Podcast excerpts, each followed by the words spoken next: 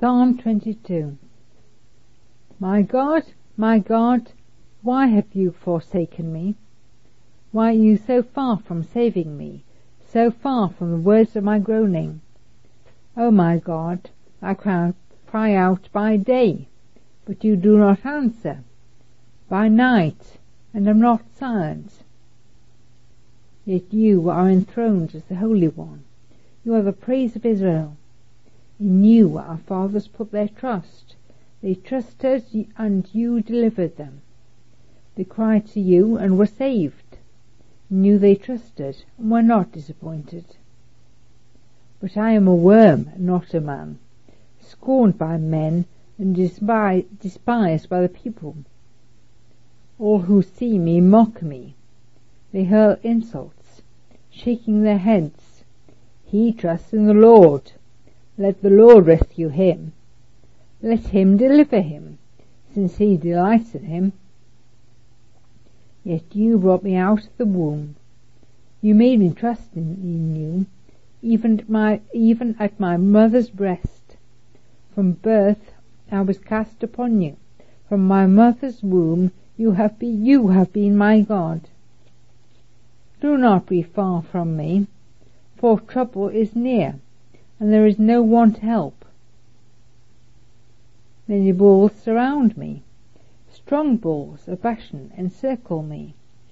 Roaring lions, tearing their prey, open their mouths wide against me.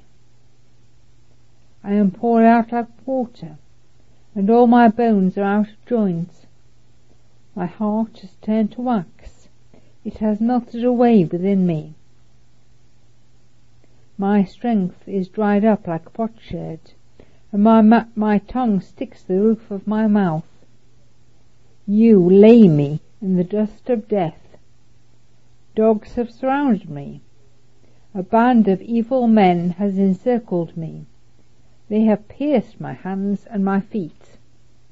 I can count all my bones. People stare and gloat over me. They divide my garments among them, and cast lots for my clothing. But you, O Lord, be not far off. O my strength, come quickly to help me. Deliver my life from the sword, my precious life from the power of the dogs.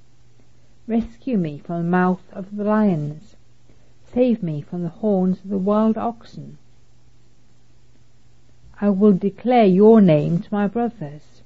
In the congreg congregation I will praise you. You who fear the Lord, praise him. O you descendants of Jacob, honor him.